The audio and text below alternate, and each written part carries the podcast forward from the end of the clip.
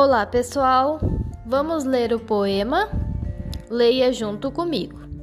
Um bichinho diferente de Priscila Ramos de Azevedo. Era uma vez um bichinho diferente.